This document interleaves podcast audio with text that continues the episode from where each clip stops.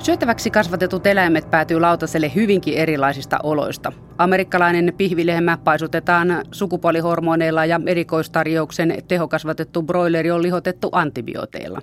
Keurulainen luomulammas ei pulskistu samaa tahtia, koska se syö tylsästi tavallista lähiruokaa, heinää ja vastaavaa vanhanaikaista. Ja se hitaasti lihova lammas lihoo vielä hitaammin, koska se kuluttaa energiaa taivaan tuuliin laitumella ja saaressa noin vain kirmaillessaan. Ihmisbodarit sekä miehet että naiset bodaa testosteronilla lisää pattia olkavarteen, mutta Amerikan naudan lihasmassaa kasvatetaan estrogeenilla, naissukuhormonilla. Passaa sitä sitten karskin punaniskan grillata Teksasin taivaan alla. Eipä aikaakaan, kun alkaa tissit kasvaa, mutta onneksi halvan lihan hinnasta säästyneillä rahoilla saa ensimmäisen erän maksettua plastiikkakirurgille siitä rintojen pienennysleikkauksesta. Tosin samaan rintojen pienennysleikkaukseen äijät päätyy liiallisella testosteronipodauksella,kin Amerikoissa ja EU-ssa tehobroilerimaissa anabolinen vaikutus hommataan antibiooteista. Antibiootteja annetaan niin sanotusti varmuuden vuoksi. Pahimmillaan broileri saa kahdeksaa eri antibioottia. Antibiooteilla broileri pulskistuu pataan pantavaksi ja pulskistuu suunnilleen yhtä tehokkaasti kuin estrogeenihormonilla podatut pihvikarjat Brasilien ja USAn silmänkantamottomiin jatkuvilla karjatiloilla. Mahtaa se Brasilian tai Argentiinan halpa estrogeenipihvi tiristä kivan pirteästi monessa grillissä Suomenkin suvessa, kun halvalla saa tarjouksesta ja ne on niin isojakin. Käviköhän kellään mielessä, miksi ne Amerikan pihvit on niin halpoja ja niin isoja? Antibioottien anabolisia tehoja hyödynnetään reippaasti ainakin siipikarjan kasvatuksessa. Muualla esimerkiksi lääkkeenä antibioottien yletöntä käyttöä yritetään rajoittaa, koska jo nyt ollaan lirissä antibiooteille vastustuskykyisten resistenttien bakteerien kanssa. Antibiootteihin totutetut bakteerit kestää mitä vain lääkkeitä, mutta se ei suuren maailman broileribisnestä haittaa eikä rajoita. Eikä sekään, että jopa Euroopassa, Suomen ulkopuolella, kananmunat, broilerit ja muut siipiveikot ovat jatkuva salmonella-riski. Jotkut eivät aina muista, että ilmaista lounasta ei ole. Toisaalta paljon suurempi osa ei muista sitä, että hyvin halpa ruoka on hyvin usein filunkipelillä tuotettua. Joku vaihe tuotannossa falskaa, esimerkiksi tuotantoolot tai antibiootit tai hormonit tai rehut tai sekä että. Ja miten muuten ruoasta saataisiin epäilyttävän halpaa kuin epäilyttävillä konsteilla. Tänään täällä Radio Suomen puheet ja teotohjelmassa kaivellaan syötäväksi kasvatettujen eläinten kotioloja. Ja Radio Suomen puheet ja teot vieraana ovat tietokirjailija, toimittaja Elina Lappalainen. Hei vaan. Olet kirjoittanut tämän kirjan tästä syötäväksi kasvatetuista eläimistä, siis kotieläimistä.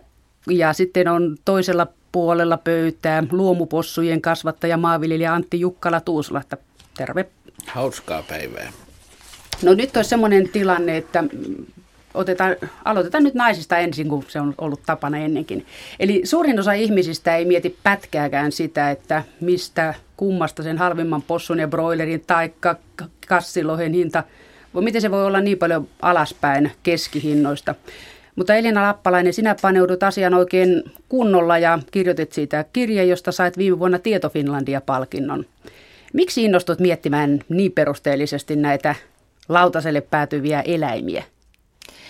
No siinä vaiheessa mä olin vielä Helsingin Sanomien taloustoimittaja. Nyt mä oon sitten taas siirtynyt talouselämälehteen. Ja mä kirjoitin siellä maatalousaiheesta ylipäätään ja kirjoitin sarjaa eläinten hyvinvoinnista. Ja tajusin sitä tehdessä, että tietoa on aika vaikea saada. Tällaista kirjaa ei ole tehty ja sille on aika suuri tarve, koska kuluttajat on aika pihalla siitä, mistä ruoka tulee lautaselle. Ja näin, näin tällainen kirja syntyi ihan journalistisen työn tuloksena kävin maatiloilla ja haastelin tuottajia, eläinlääkäreitä, hyvinvointiasiantuntijoita ja, ja tarkastelin tätä tilannetta Suomessa. Antti Jukkala, sä olet luomuviljelijä ja kasvatat luomupossuja Jokelassa, Pohjois-Tuusulassa. Miten teillä ne porsaat elää ja porskuttaa ennen kuin päätyvät ihmisten lautasille?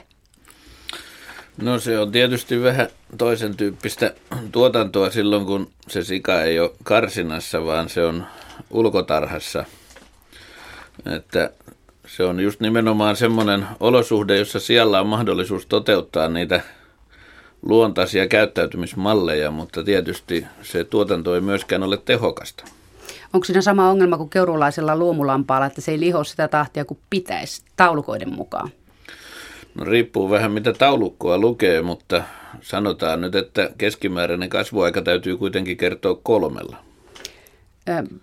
Elina Lappalainen, millainen käsitys sulla on siitä, että mitä tavalliset ihmiset tietää siitä lautasellaan paistu, paistettuna ja valmiina olevana lihasta palasta, että mitä sillä, miten se on elellyt sitä ennen? No suomalaisilla ehkä, ehkä niin kuin monilla on jotain kosketusta vielä maatalouteen. Voi olla, Mummoloita että, löytyy. Niin, mummoloilla, mummoloissa on, on niin kuin itsellänikin ollut, ollut tota lypsylehmiä. Mä Pohjois-Savosta tuolta, josta, josta setä, sedälläni on siellä maitotila. Niin samanlaisia kokemuksia on monella, mutta se, että, että on joskus käynyt yhdellä maitotilalla, ei vielä tarkoita sitä, että ihmiset ymmärtäisivät, miten broileri tuotetaan. Ne hallit on erittäin suljettuja, ei sinne vierailijoita päästetä. Sama, sama juttu on niin tavallisen sikalan kanssa, että, että joskus voi olla jotain avoimien ovien päiviä, mutta aika harva on käynyt modernissa suursikalassa. Ja silloin, silloin ollaan niin median välittämän tiedon varassa ja osalla kuluttajista on hyvin, hyvin niin heikko, heikot tiedot siitä, mistä, mistä ruoka tulee. Ihan, ihan niin biologiassa perusasioita voi olla hukassa. Ei ehkä tulla ajatelleeksikaan asioita.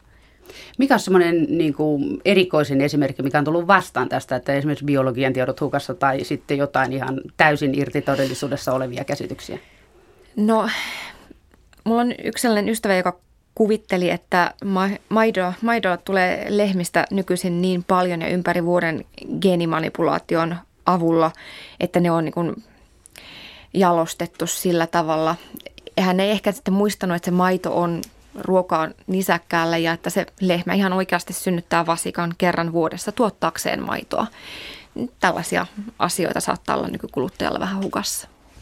No Antti Jukkala, sähän olet kasvattanut niitä luomupossuja, kasvatat edelleen ja kävit sikojen hyvinvointikurssin. Mitä siellä opetettiin? Miten sikoje, sikoja pitää hoidella, että ne voi hyvin?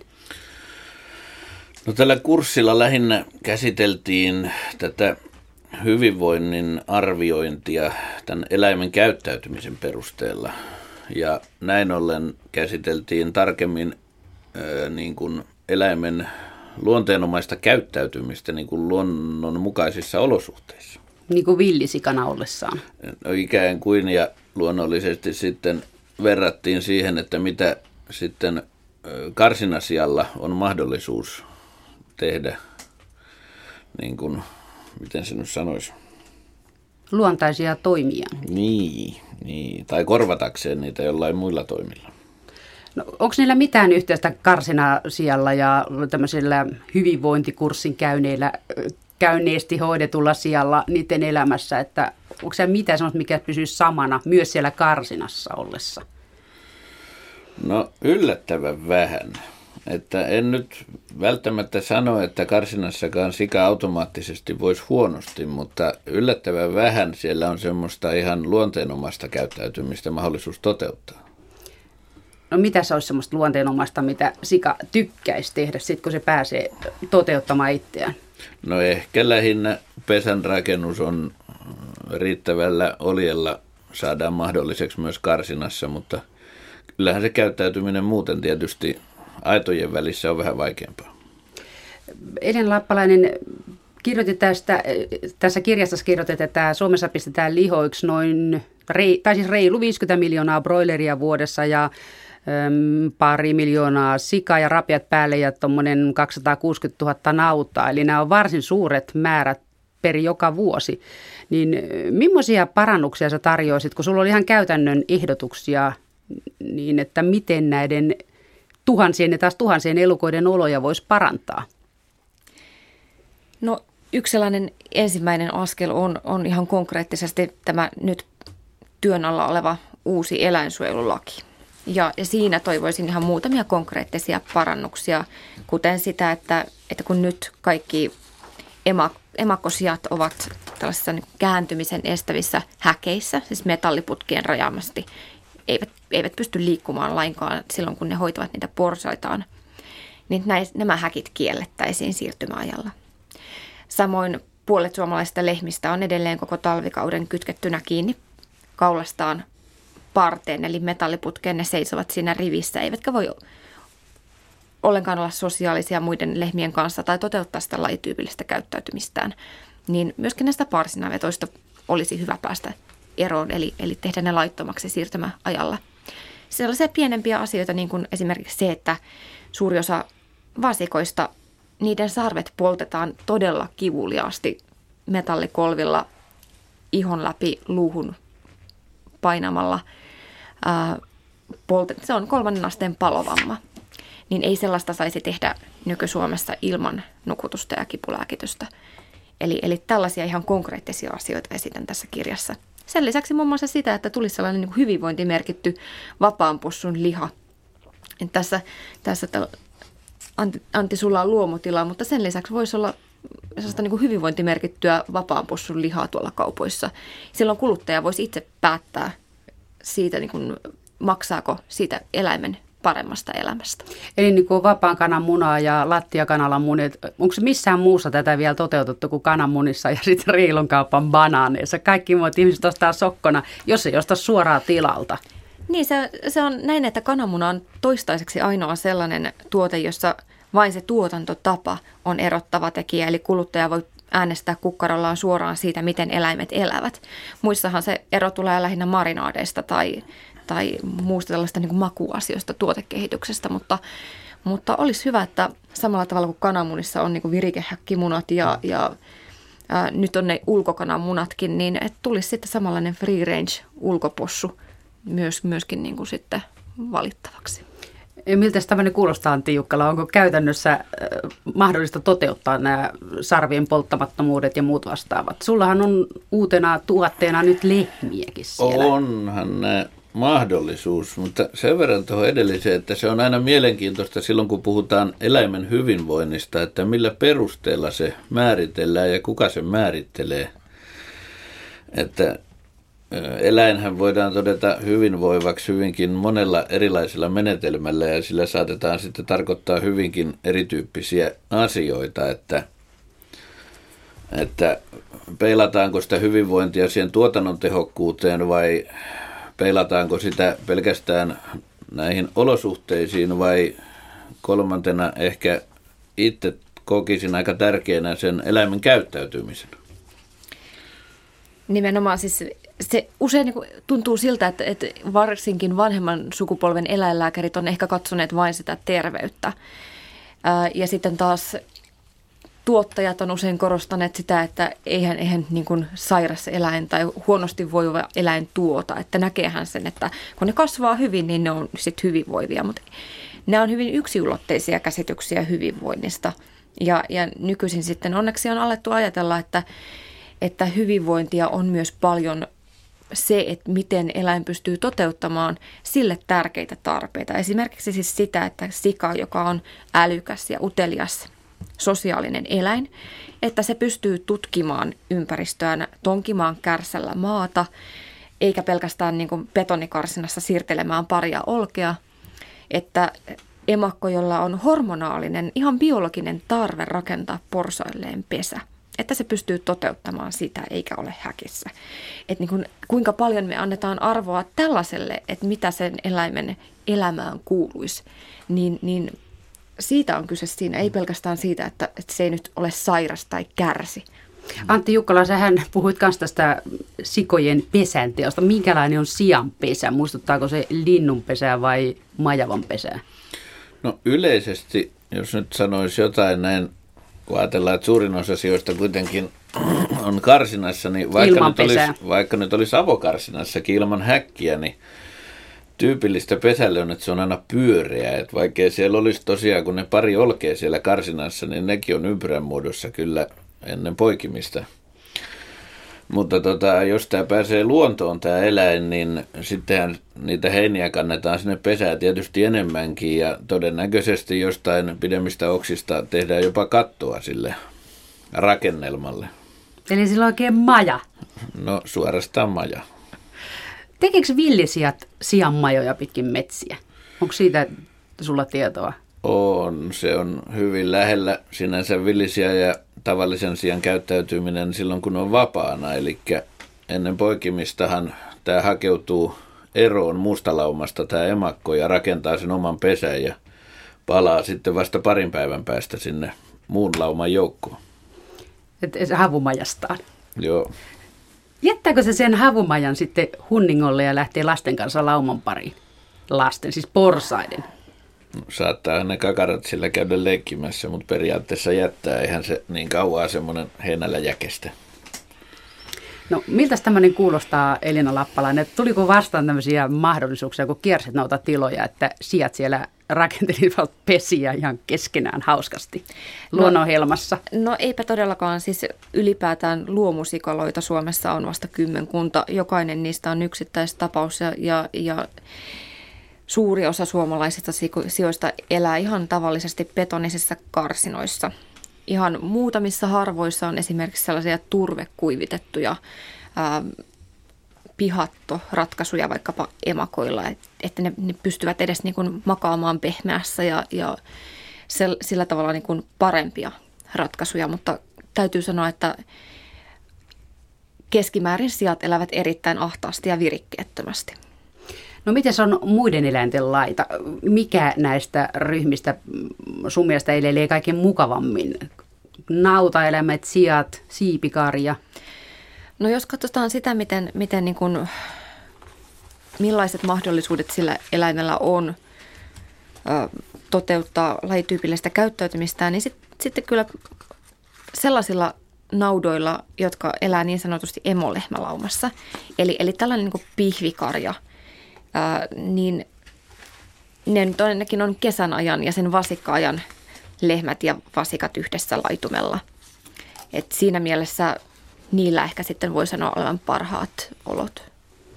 Sullahan Antti tulee tässä jatkossa, vai onko niitä nyt jo niitä emolehmiä? On, joo. No miten ne elelee?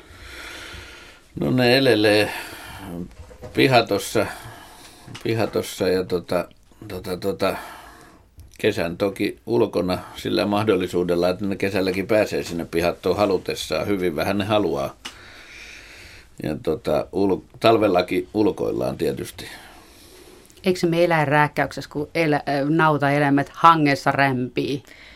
Ei, sillä on turkkia. Kyllä se siellä, siellä tota, kehittää myöskin talvikarvaa. Totta kai niillä pitää olla säänsuoja ja huolehtia siitä, että niillä on kuiva, puhdas makualue tarpeeksi hyvälaatuista vettä ja ruokaa, koska kylmyys lisää energian kulutusta niin kuin meillä ihmisilläkin, mutta, mutta, mutta muutoin ei siinä ole mitään ongelmaa. No miltä näyttää tämä, sulla kun on aika lailla tällä asutulla alueella Tuusulassa tämmöinen luomutila, että miten se luomutavara menee kaupaksi, kun siinähän on usein se, että se edelleen, tai se myynti tökkii siihen hintaan, kun se ei ole saman hintasta kuin tuommoinen bulkkitavarana tuotettu kilotavara massana – No tota, itse en ole käynyt lihakaupassa ainakaan kymmenen vuoteen, enkä ole ihan äkkiä ajatellut mennäkään. Olen ajatellut, että haluan ostaa sen lihan sillä lailla tiloilta suoraan, että mä tiedän mitä mä syön. Ja tota, tämmöiset pienet määrät, mitä nyt yksi tila tuottaa, niin ei tämmöisiä tavaroita tarvii mihinkään teurastamoon myydä, että kyllä ne markkinoidaan suoraan, että ei tässä markkinoinnissa ole mitään ongelmaa. No luuletko, että tuolla lailla tuotettua lihaa menisi enemmän kaupaksi, jos sitä olisi, kun Elina sanoi, että niitä on kymmenkunta näitä luomusikaloita. Niin mahtuisiko enemmänkin Suomen maahan? kuulla mahtuisi. No mikä siinä on sitten, että tota, tämä ei oikein iske tulta? Eikö se ole hyvä bisnes?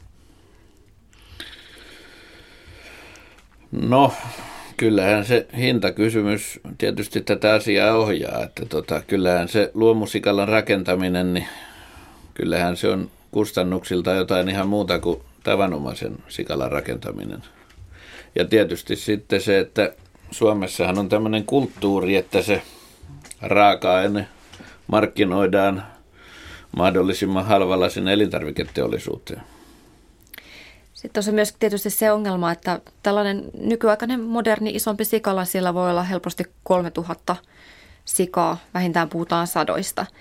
Ja luomutuotannossa taas sikojen pitäisi päästä ulkoilemaan pellolle. Siis niiden pitää voida laiduntaa kesällä.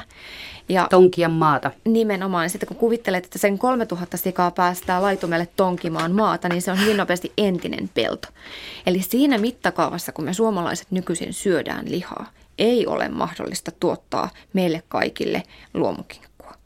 Eli meidän täytyy ihan oikeasti miettiä sitä meidän kulutuksen tason järkevyyttä, jos me halutaan, että, että eläimet eläisivät parempaa elämää. Ja, ja sitten niin kuin, se on niin, kuin niin että, että se sun harkossa oleva lihapala on jonkun eläimen takamusta. Että sillä eläimellä on ollut joko hyvä tai huono elämä ja sillä sen eläimen kokemuksella omasta elämästään on arvo. Ja, ja mun mielestä lihan kuuluukin maksaa just sen verran, että niille eläimille voidaan taata hyvät olot. Mut, mutta tota, ei sitä lihan kuulu olla joka päivä ja joka aterialla. Että jos sit kuluttaa vähemmän, voi panostaa siihen laatuun.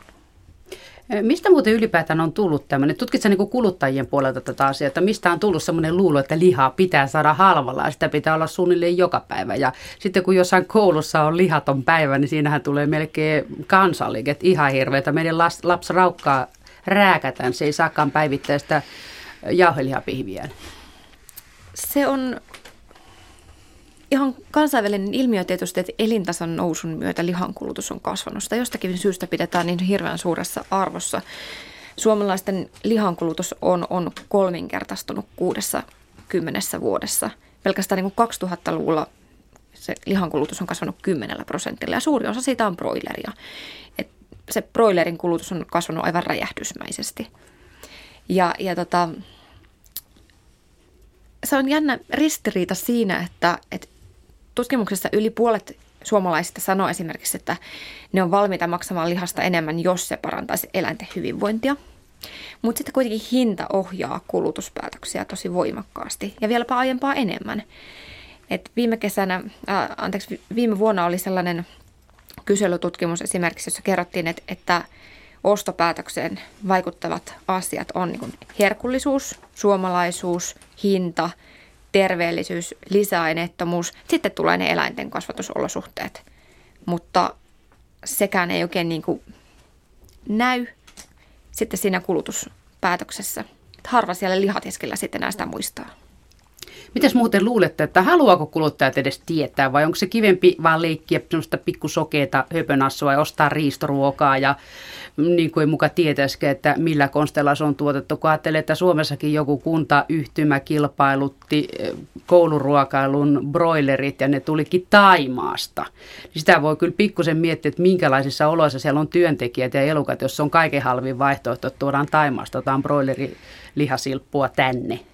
Että kyllä siinäkään päättäjät ei ole paljon miettineet, että siis minkään valtakunnan etiikkaa. Kyllä se on vaan otettu ihan hinnan perusteella. No näin on. Ja, ja tuossa alussa sä puhuit niin näistä antibioottiproilereista, niin, niin siinä ihan tärkeä asia muistaa on se, että, että antibiootteja ja hormoneitahan ei Suomessa saa käyttää, eikä koko EU-alueella saisi käyttää. Paitsi EU-maissa käytetään antibiootteja muualla kuin mm. Pohjoismaissa. Niin, niin. Mutta siis joka tapauksessa niitä ei saisi käyttää ennaltaehkäisevästi lainkaan, eikä kasvun edistämiseen. Ja, ja Tietääkseni Suomessa edellisen kerran antibioottikuuri on annettu yhdelle broilerierälle vuonna 2010. Eli, eli ne olosuhteet on suomalaisella broileritilalla sellaiset, että ne, ne on aika lailla lääkevapaita. Eli täällä ei kyllä niin antibioottiproileria syödä. Ne ongelmat on sitten muualla, esimerkiksi sen linnun jalostuksessa ja, ja siinä tuotantotavan tehokkuudessa. Että jos sulla on 30 000 lintua siinä hallissa – ja se lintu on jalostettu kasvavaan 38 päivässä teuraskokoon, niin, niin sillä kasvulla on sitten sellaisia terveysvaikutuksia sen linnun hyvinvoinnille. Et, et ongelmat on kyllä, niin kun, kun puhutaan suomalaista broilerista, niin enemmän siellä päin. Mutta sitten kun sanot tosiaan tästä koulusta, joka tilasi broilerinsa Taimaasta, niin... Se, se kauppa luultavasti karjuutuu, kun siitä nousi pieni älämölä. Joo. että mut, mitä antibiootteja siinä tulee sama, mukana ja salmonellaa ja muuta vastaavaa. Sama kuluttaja, joka ostaa tuolla kaupasta vain kotimaista broileria, niin syö kuitenkin sitten lounasruokalassa usein sitä brasilialaista tai taimaalaista broileria. Eli meille tavallaan piilotetaan lautaselle sitten myöskin sellaisia tuotteita, joita me ei ehkä kaupasta itse valittaisi. Eli suurkeittiöt ostaa näitä halpatuvanti-riistoruokia ja laittaa niitä työmaaruokaloissa ja kouluissa viattomien ihmisten lautasille, että ne syö tietämättään jotain epäeettistä ruokaa, vaikka kuinka olisi hurskaita ihmisiä muuten. No ei pelkästään suurkeittiöt, ihan tavallisen broilerisalaatin, jos ostat tuolta kahvilasta, niin todennäköisesti broileri on Taimaasta. Kuulostaa pahalta. Tota, miltä kuulostaa näin karjan ja siankasvattajan kannalla korvissa tämmöinen, että jalostus on ongelma? No joo. Sulla ja, nyt ei niitä vielä, kanoja ole, mutta... Joo, ja nimenomaan vielä toi kaikki kilpailutus, niin se on niin jännää nykyään, kun kilpailutetaan. Esimerkiksi kunnat kilpailuttaa nyt jotain, vaikka koululle tulevia perunoita. Niin siinä kilpailutetaan naapurikuntien kanssa aina niin suuria määriä, tai on tuote mikä vaan. Se oli niin, tässä broilerihommassakin niin, liian niin, suuri niin, erä. Niin suuri määrä, että siihen ei paikalliset pysty vastaamaan, ja silloin jää enää keskimäärin Suomessa kaksi tarjoajaa jäljelle, ja silloin kun tarjoajia on riittävän vähän, niin hinta nousee. Että sitten syödään brasilialaista tavaraa, mikä tulee kalliilla, mutta kai se on sitten tavoite.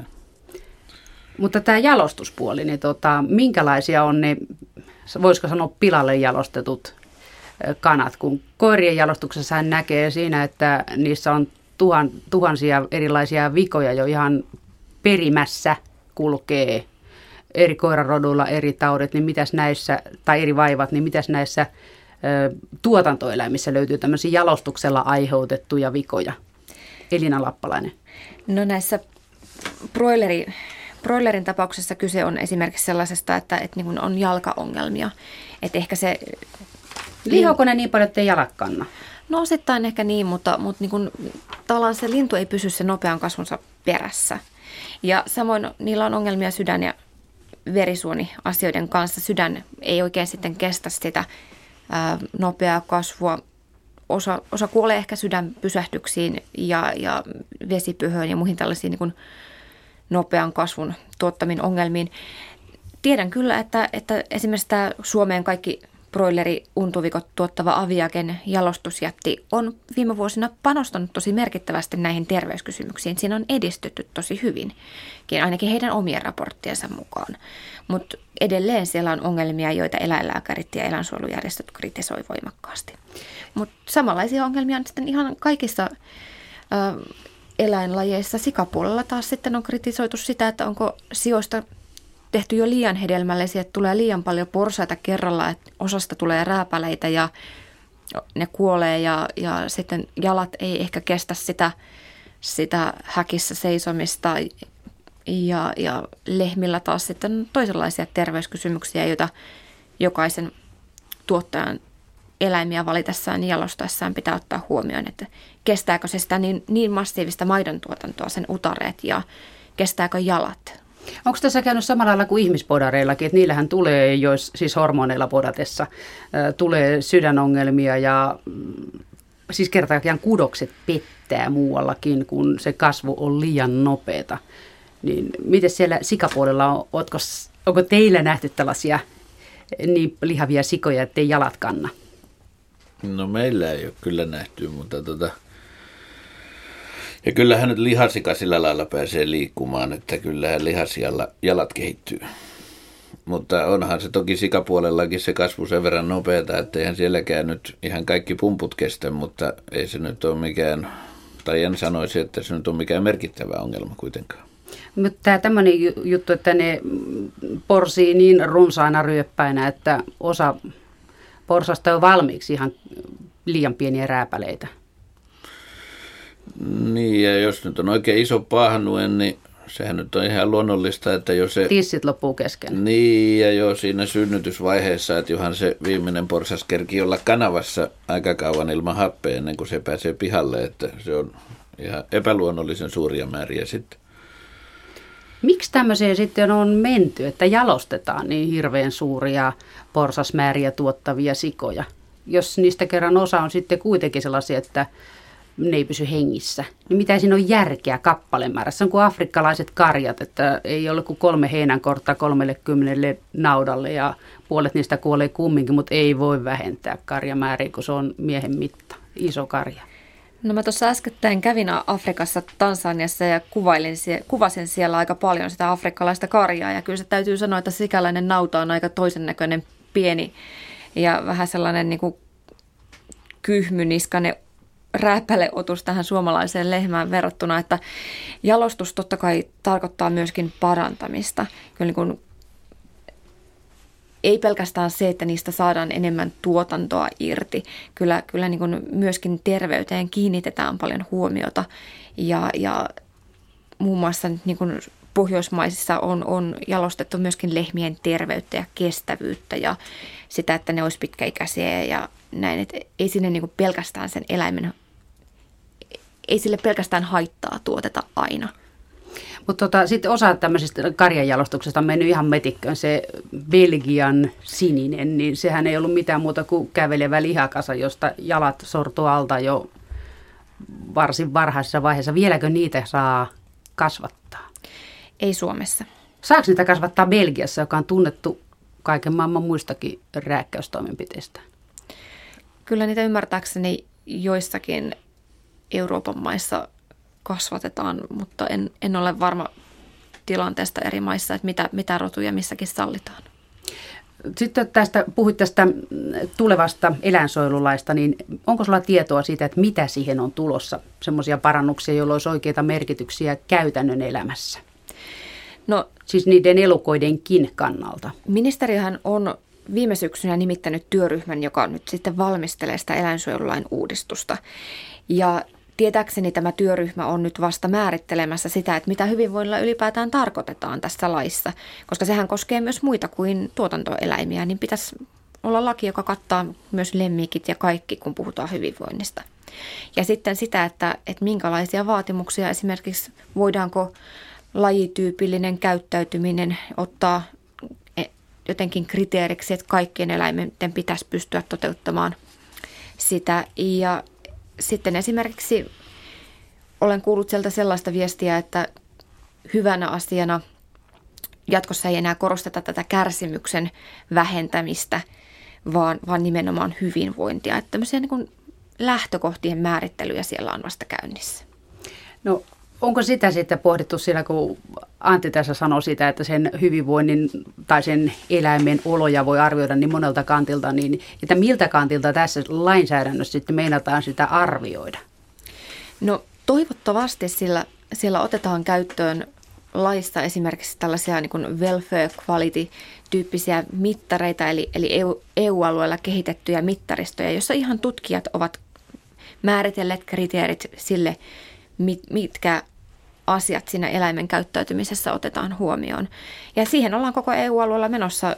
EU-laajuinen hyvinvointistrategia on määritellyt, että tämä eläimen käyttäytyminen on, on lainsäädännössäkin entistä tarke, tärkeämpää. No mitäs odotat täältä lainsäädännöltä Antti Jukkala? No oikeastaan... Onko har... toiveita? On toive on se, että kun Suomessa on tavaton määrä tutkijoilla todellista tietoa eläinten hyvinvoinnista, niin toivon todella, että heidän äänensä kuuluu tätä lakia valmistellessa, että kun varsinaisesti lain laatijallahan ei välttämättä ole minkäänlaista tietoa siitä asiasta, jota hän on laatimassa ja heidät on valittu poliittisin perustein, niin olisi kauhean mukavaa, että tässä uudessa eläinsuojelulaissa olisi jotain järkeä sen kautta, että käytettäisiin oikeaa tietoa, tutkittua tietoa, jota todella on olemassa. No mitä on semmoista, mitä sä ensimmäiseksi haluaisit nyt tästä voit toitottaa sen tiedoksi, jos joku lainlaatija kuuntelee lähetystä?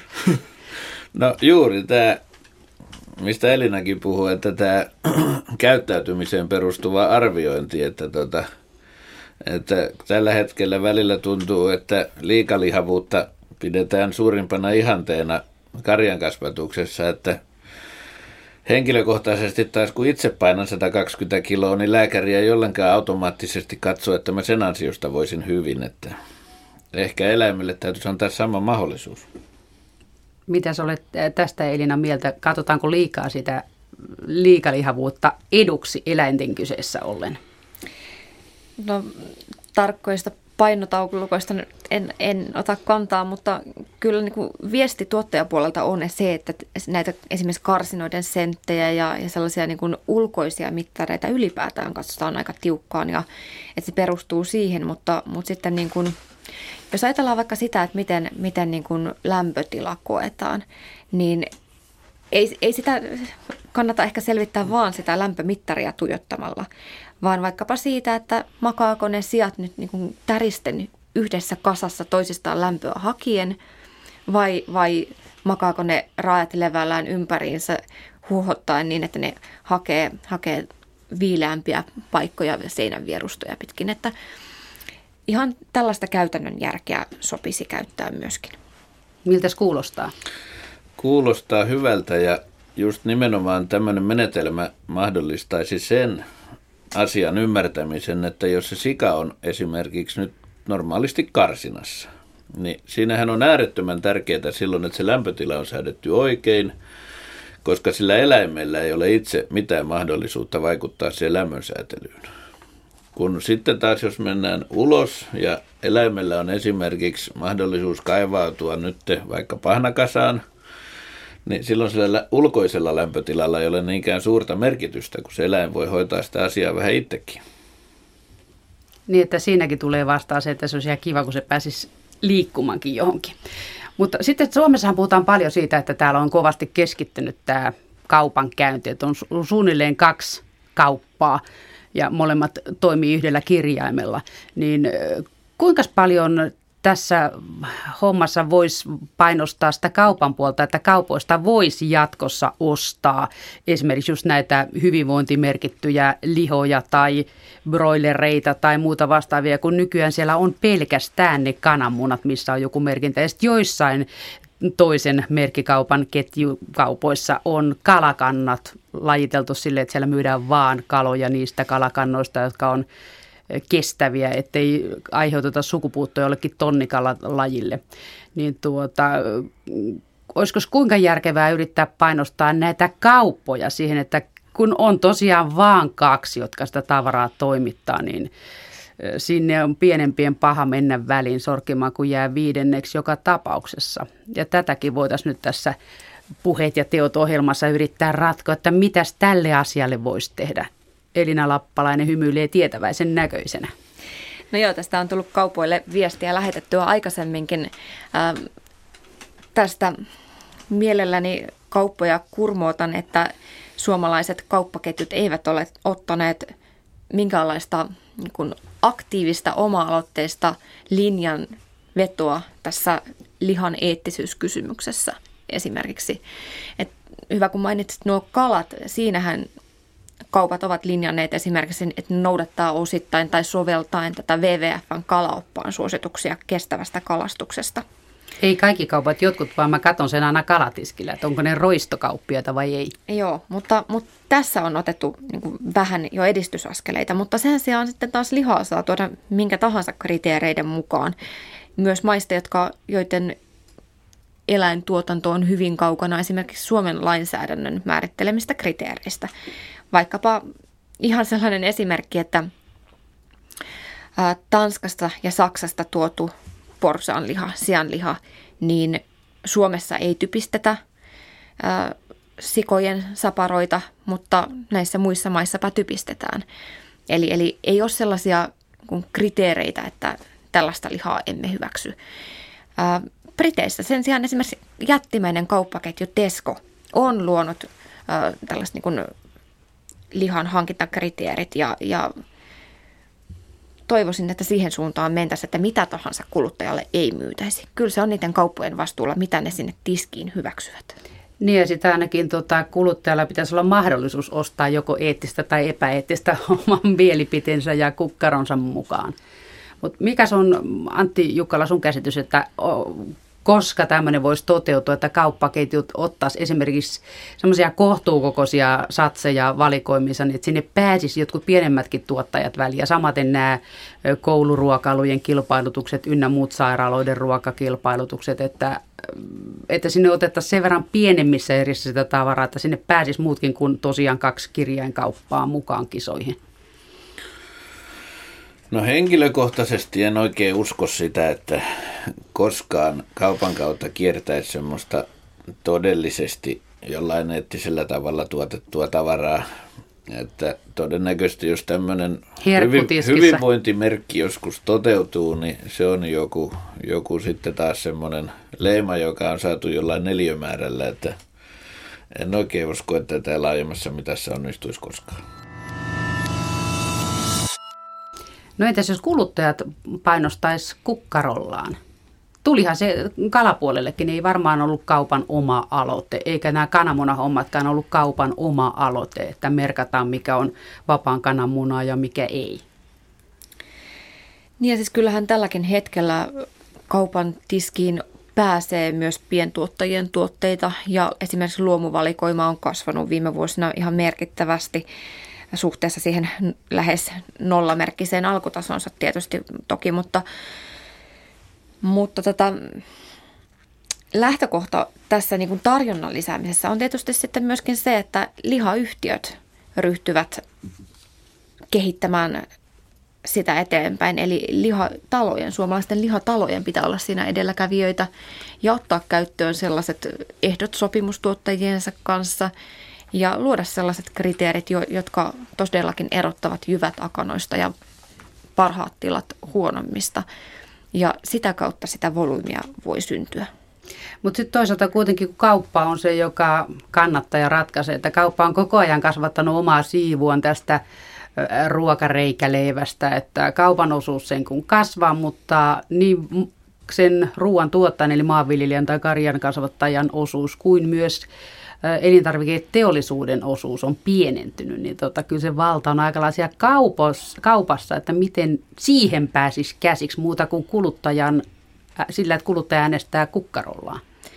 Toisaalta sitten taas esimerkiksi sellainen lihantuottaja kuin Snellman, joka on panostanut tuotekehitykseen, tuonut markkinoille sellaisia niin sanotusti lisäarvotuotteita, pikkasen kalliimpia premium-luokan tuotteita, on myöskin käsittääkseni voinut valita tuottajia kuin rusinat pullasta, eli ottaa joukkoonsa vain parhaita tuottajia, maksaa niille parempaa hintaa. Eli, eli se on ollut pienempi ja ketterämpi yhtiö reagoimaan myös kuluttajien muuttuneisiin tarpeisiin. Ja, ja se on myöskin kannattava ja kasvattanut markkinaosuuttaan. Eli kyllä eettisyys voi kannattaa. Onko sitten Suomessa tämmöinen edelleen joku Amerikan mallin suuruuden hurma, että täältä on hävitetty jo 60-luvulta alkaen kaikki pienteurastamot ja pienmeijerit, että niitähän ei ole enää olemassakaan tällaisia pieniä yksiköitä, niitä pitää nyt alkaa perustaa uudestaan. Mutta mut ei pieni ole aina se, se hyvä asia. Mutta siis semmoinen, että se on sen koko luokan firma, että se pystyy jotain tekemään alta mm. viiden vuoden varoitusajalla. Mm. Toisaalta sitten taas niillä suurimmilla yrityksillä, niillä on eniten valtaa muuttaa asioita.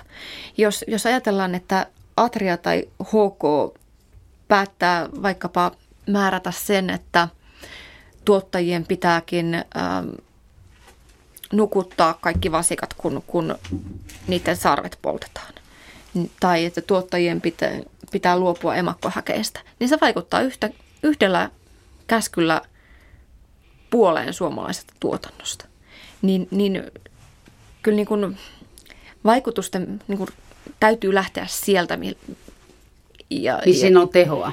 Kyllä, nimenomaan, että sellainen niin kuin pienten asioiden ihannoimisella taas sitten niin kuin ei, ei viedä eteenpäin sellaisia suuria muutoksia. Mutta ylipäätään Suomessa on semmoinen systeemi, että on niitä isoja valtamerilaivoja, kaikki nämä firmat, että ne kääntyy niin älyttömän hitaasti. Eli pitääkö kukaan muut läsnäolijoista sitä ongelmana kuin minä? No ainakin maanviljelijän vinkkelistähän se on sillä lailla periaatteellinen ongelma, että jos ollaan Itävallassa, niin maatilalla, jonka koko on ehkä yksi kolmasosa siitä, mitä se on Suomessa keskimäärin, niin siellä tuotetaan elintarvikkeita ja sitten täällä Suomessa tuotetaan raaka-ainetta. Kuinka pitkälle tämä on ongelma sun niin kuin selvitystäsi mukaan, Elina Lappalainen? Se, että tuotetaan Suomessa... raaka-aineita teollisuudelle, bulkkia tavallaan. Tuottajan kannalta se on tietysti sillä tavalla ongelma, että se on sen ruokaketjun pohjalla. Eli toisaalta tuottaja joutuu ostamaan lannoitteita ja siemeniä tai porsaita, joiden hintaa ei voi itse päättää. Ja sitten poliitikot päättävät maataloustuista ja lihayhtiöt ja meijerit päättävät siitä, että mitä, mit, millä hinnalla ne näitä tuotteita ostavat. Eli, eli tuottaja on se, jolla ei ole oikeastaan niin kuin mitään määräntävaltaa, mitä hän maksaa tai mitä hänelle maksetaan. Eli jos tuottaja myös itse jalostaisi tuotteensa, niin tokihan hänellä sitten olisi yksi pykälä enemmän vaikutusvaltaa siinä ketjussa. Mutta se vaatii myöskin investointeja, tuotekehitystä, markkinointia, hyvin paljon sellaista osaamista, mitä ei jokaisella tuottajalla kannatakaan olla. Kyllä siinä on jotain järkeä, että asioita tehdään vähän keskitetymmin muun muassa logistiikan kannalta. Mutta tuota, Suomessa kuitenkin on aikamoiset pykäläviidakot siinä, jos meinaa myydä tilata suoraan mitä hyvänsä muutakin kuin viiniä, joka nyt on varmaan sen kaiken rankin kompastuskivi. Mutta kuinka hankalaa se on, jos myy esimerkiksi maitoa tai lihaa suoraan tilalta? Montako tarkastusta se edellyttää? No maidon myyminen tinkimaitona johonkin, oliko 2000 kiloon asti, on vielä kohtuullisen helppoa. Silloin kun asiakas noutaa sen omalla astialla, mutta tota, kyllähän lihanmyynti jo sitten, niin se on ihan oma lukunsa kaikki ne tarkastuksineen ja kuljetuksineen ja kylmäketjuineen, että kun itse kävelee kauppaa ja ostaa sieltä palan lihaa, niin sen saa kantaa muovikassissa kotiin, mutta jos sen kantaa jollekin muulle, niin se vaatii ihan toisenlaisen pykäläviidakon väliin. Mutta toi itellä, sehän toi just tällaisen niin kuin, tätä suoramyyntiä helpottavan mm. jutun markkinoille, kun niillä on se kylmäkuljetusboksi, jossa ymmärtääkseni sitä, sillä niin kuin pystyy sitten tilaamaan kuluttajat kotiovelle sitä, sitä lihatavaraa. Kyllä, että sitten on niin kuin vähän helpompaa ainakin sitten taas tämä suoramyynti. Kuinka uusi juttu tämä on, että onko se käytössä vielä, onko sillä ollut vaikutusta kenenkään elämään?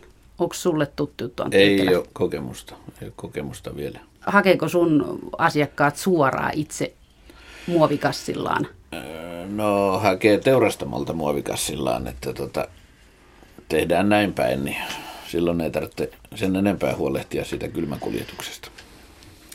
No sitten kun banaaneja saa reilun kaupan banaaneinakin, ja sitten mitähän nyt muuta, eipä juuri kauhean montaa muuta sorttia, niin miten mahdollisena pitäisitte sitä, että tässä olisi reilun kaupan lihaa ja reilun kaupan maataloustuotteita muutenkin, muutakin kuin se banaani, koska onhan tämäkin aika epäreilua touhua siinä, kun banaanifarmit, ei nyt ihan niin kuin banaanifarmit, mutta näissä oloissa epäreilua meininkiä, että kauppa se on, joka kannattaa ja mikään muu ei sitten kannatakaan. No niitä reilun kaupan tuotteita itse asiassa on jo käsittääkseni parisen sataa ruusuista viiniin. Että se... Mutta elintarvikepuolella muuta kuin banaani? On, on siis suklaata, kahvia, teetä, siis todella laaja valikoima kyllä niitä on, on kaupoissa ja niiden menekki on ymmärtääkseni kasvanut ihan, ihan kohtuullisesti. Mutta tietysti niin kuin erilaisten merkkien kanssa on aina se ongelma, että, että jos tuodaan monta erilaista sertifiointia markkinoille, joissa on erilaiset kriteerit, niin kuluttajan on vaikea tietää tai päättää sitten, että mikä näistä asioista nyt on tärkeää. Että, Viime vuosina on, on tullut paketteihin esimerkiksi näitä niin kuin hiilijalanjäljestä kertovia merkintöjä. Puhutaan, puhutaan niin kuin muistakin ympäristövastuun aspekteista kuin, kuin pelkästään esimerkiksi eläinten hyvinvoinnista. Että sitten puhutaan ympäristökuormista, veden kulutuksesta, energian tuotan kulutuksesta, eh, vaikkapa tehtailla, niin, niin mihinkä sitten kuluttajan pitäisi kiinnittää huomiota? Tai vaikkapa espanjalaiset tomaatit. Onko se ongelma, että siirtotyöläiset poimivat niitä mahdollisesti huonoissa työolosuhteissa? Että ruoka on sillä tavalla aika vaikea asia, että – siihen liittyy niin monenlaisia vastuullisuusongelmia. Että sitten myöskin siinä merkkiviidakossa kuluttajan voi olla vaikea seikkailla. Mutta siis jos, jos tämmöinen reilun kaupan merkki kotimaisella maataloustuotteella, niin mitäs, siis sitten jos on ansainnut se reilun kaupan merkin, niin mitäs Antti Jukkala olet mieltä, olisiko se sun mielestä hyvä ajatus? No Kyllä se ajatus on tietysti Muistaakseni hyvä. Hollannissa ja Saksassa on tällaisia. Mä en muista sitä joku Jan Haavemar tai vastaava. Mm. On että tosiaan, että kriteeri siihen merkkiin sitten, se voi olla mikä vaan sitten sen jälkeen, että liittyykö se sitten viljelijän saamaan korvaukseen? Tai... Helahoito, niin että siinä on se niin, mukana. Niin. Ja eläinten olot tai viljelymenetelmät. Kuulostaa siinä mielessä niin kuin semmoiselta MTK-lobbaukselta, että, että onhan se, niin, sekin on yksi tärkeä tekijä, että tuottaja saa ähm, sellaisen korvauksen työstään, että se on kannattavaa yritystoimintaa, koska eihän se niin kuin, tappiota tekevä sikala ei se ole kauan. eläinten hyv- Joo. Niin, se, ei, se ei voi investoida mihinkään niin kuin, uusiin rakennuksiin, joilla parannettaisiin eläinten hyvinvointia. Mutta mut sitten se, että on, mitkä ne kriteerit siinä reilun kaupan merkissä olisi, niin sillä käsittääkseni on pyritty parantamaan ongelmia kehittyvillä markkinoilla, jossa on esimerkiksi lapsityövoimaa ja heikot työolosuhteet ja, ja lisäämään sitä niin kuin kaupan tasapainoa siellä suhteessa niin kuin vaikkapa kansainväliseen kahvi- ja kaakao bisnekseen. bisnekseen. Joo. Ja toki sitten voi, voi niin kuin kysyä, että olisiko Suomessa tarvetta samanlaiselle aloitteelle tuottajan asemassa suhteessa isoihin elintarvikeyrityksiin, mutta toivoisin, että tällaisiin, jos mennään niin kuin merkintöihin, niin mukana olisi hyvin voimakkaasti myöskin eläinten hyvinvointi. Niin, että se on se hyvinvointimerkki.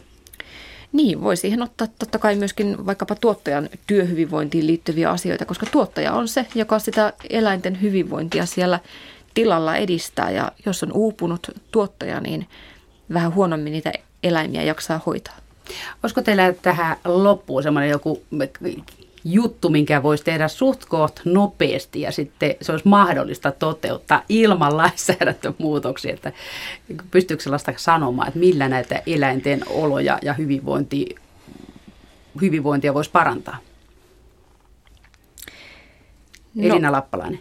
Kuluttajana sillä lihatiskissä ihan itse miettimällä sitä, että kenen takamuksesta tämä liha nyt on. Eli, eli mitä seurauksia sillä omalla ostopäätöksellä on, koska meidän kulutus vaikuttaa suoraan siihen, paljonko Suomessa elää kotieläimiä ja miten ne elää. Niin ihan sillä omalla päivittäisellä ostoksilla käymisellä. Entäs Antti Jukkala, mitä tekisit? No ehkä kuluttajan näkökulmasta poikkeisin maatilalle ja alkaisin hieromaan suoraan kauppaan.